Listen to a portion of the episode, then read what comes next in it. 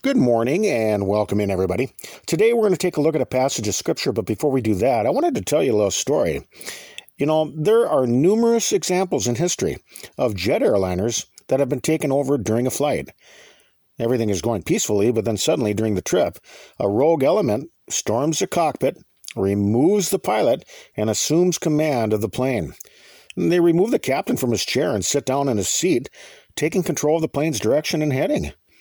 It is the captain to whom this authority was given so he could guide his vessel safely to its destination. But some of the passengers usurp his leadership, rising up against him and completely hijacked his plane. And this reminds me of the Christian life. Many women have done the very same thing. I mean, they've left their own husband, and they've even hijacked his children, completely denying his authority and God given rights. They don't want to be under his headship or authority anymore. So instead, they assume command over both him and his household. Christians are not supposed to resist evil, nor can we go to court in such matters, especially against a wife who would do such things. It is forbidden for a woman who claims to be a Christian to participate in this kind of behavior. Those who do are involved with the wicked works of the devil. No earthly courtroom will be able to absolve her of God's impending judgment upon her disobedient actions just as temporal authorities diligently pursue justice against hijackers. Wives who hijack hijack a man's family will not escape the judgment of God. God is the everlasting Department of Justice, whose due process will last far beyond our short time here upon the earth. Impenitent wives who do such things, along with those who aid her, will most certainly face the swift wrath of God and his eternal contempt. 1 Timothy 2 11 through 13 says, Let the woman learn in silence with all subjection. But I suffer not a woman to teach, nor to usurp authority over the man, but to be in silence. For Adam was first formed, then Eve. Earthly laws permit things that God's law completely forbids. Uh, women are allowed to do certain things according to certain statutes, but are in complete violation of God's law. Any woman who professes to be a Christian is under the authority of men in this world. They are required to submit and to obey them, whether it's their husband or other male leadership in their life. They have always said that it is a man's world. Women were created to be helpers of men, and when we speak of a marriage, the husband is the authority over the wife. To obey the authority of Christ, she must submit to her spouse in everything.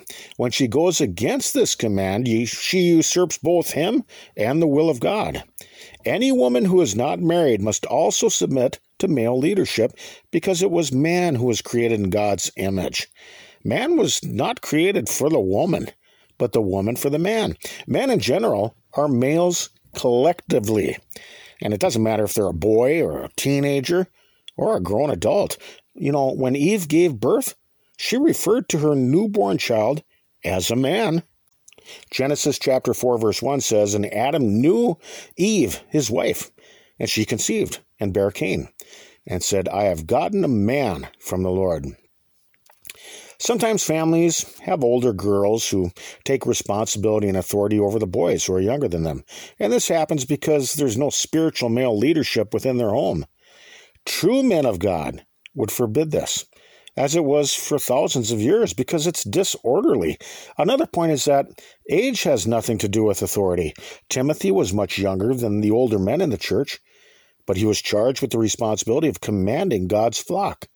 Young David killed Goliath, for an example, the enemy of God's army.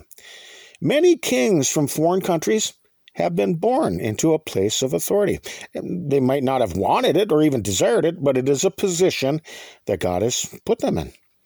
Well, like a king, all men on this earth have been born into a place of authority over women.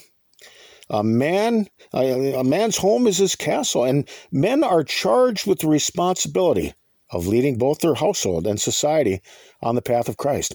Like a prince, young boys need to grow up with the understanding of the great responsibility that God has placed upon them. They must learn to wield authority as gentlemen just like the 1980s film Little Lord Fauntleroy, they need to learn to be commanding, yet be merciful in their leadership. Sisters need to submit to their brothers. Women need uh, to submit to men. Wives need to submit to their husbands. These things are done out of love for the one who died on the cross for our sins. Women who take authority over men or usurp his leadership in the home are a disgrace to both God and society. In the church, women are never to be allowed to usurp men, and it needs to be nipped in the bud immediately. Paul did not suffer this behavior to go on in the church, and neither will any man of God.